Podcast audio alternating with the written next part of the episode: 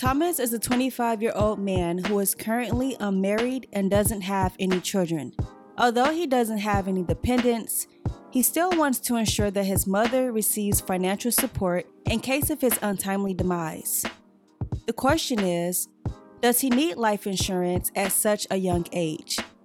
Additionally, at what age do most people typically obtain life insurance? Hey everyone, welcome to the Build Young, Grow Wealthy podcast. My name is Willita Cherie. I help busy professionals and entrepreneurs manage, protect, and grow their income to obtain financial freedom. In today's podcast episode, we will discuss what is life insurance and who needs life insurance. Without further ado, let's get into this. Disclaimer this information is for educational purposes only. This is not financial advice. Everyone's situation is unique, therefore, you should contact a financial professional and consider all of your options before making a decision. So, let's begin with what is life insurance? Life insurance is a way to ensure your loved ones are financially protected in the event of your death. Upon your passing, a life insurance policy will pay a sum of money to your named beneficiary or beneficiaries, which is usually free of income tax. Its primary purpose is to provide a death benefit protection in a tax efficient manner. For instance, if you want to transfer your wealth to your beneficiaries, life insurance can be a great option. However, keep in mind that it may still be subject to federal estate taxes. It can also be used to protect your business and offer financial benefits to your partners or employees who may be at risk financially. Additionally, it can support your family or dependents who rely on your income during life by replacing that income and supporting them for a period of time. Life insurance can supplement retirement income when other contributions are not possible. It's important to understand that life insurance can be beneficial in various situations and it's always best to consult with a financial advisor who can recommend the best policy for your needs. There are two main types of life insurance term life insurance and permanent life insurance. Term life insurance provides coverage for a specific period of time, while permanent life insurance provides coverage for your entire life. So, who needs life insurance? There are several types of people who should consider life insurance such as dependents, breadwinners, business owners, homeowners, and individuals with debt. Each of these groups would benefit from having life insurance because it provides financial security and peace of mind in the event of an unexpected tragedy. So let's go through each of these examples. Number one, dependents. Anyone who has dependents, such as children or elderly parents, should consider life insurance to ensure their loved ones are financially protected in the event of their death. Not everyone feels comfortable putting their parents in nursing homes, but that could become your worst nightmare if you're their primary caretaker and you die before they do. If there isn't another sibling or a relative next in line to care for them the way you do, Make sure you can afford them the best care after you're gone.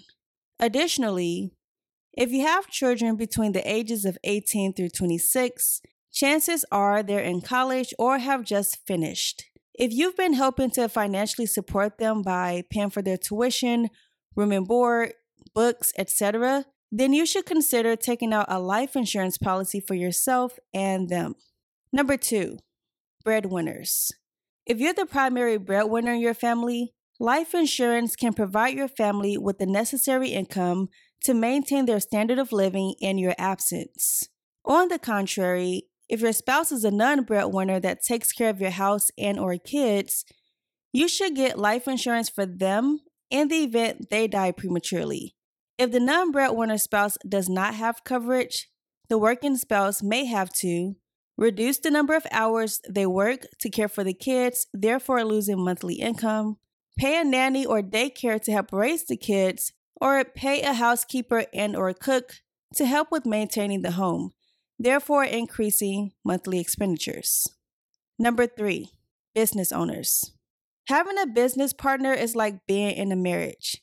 It takes a partnership to make things run smoothly, But if one dies, then it can become a financial burden on the business. Make sure that you protect your business. After all, it is part of your legacy. Number four, homeowners. Homeowners with a mortgage should consider life insurance to ensure that their family can continue to pay their mortgage and keep their home in the event of their death. Number five, individuals with debt.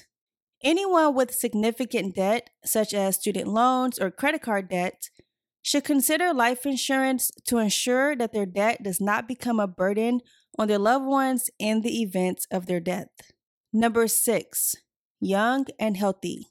You may be young and have no intention of starting a family anytime soon, but just note that the younger and healthier you are, the cheaper your premiums will be.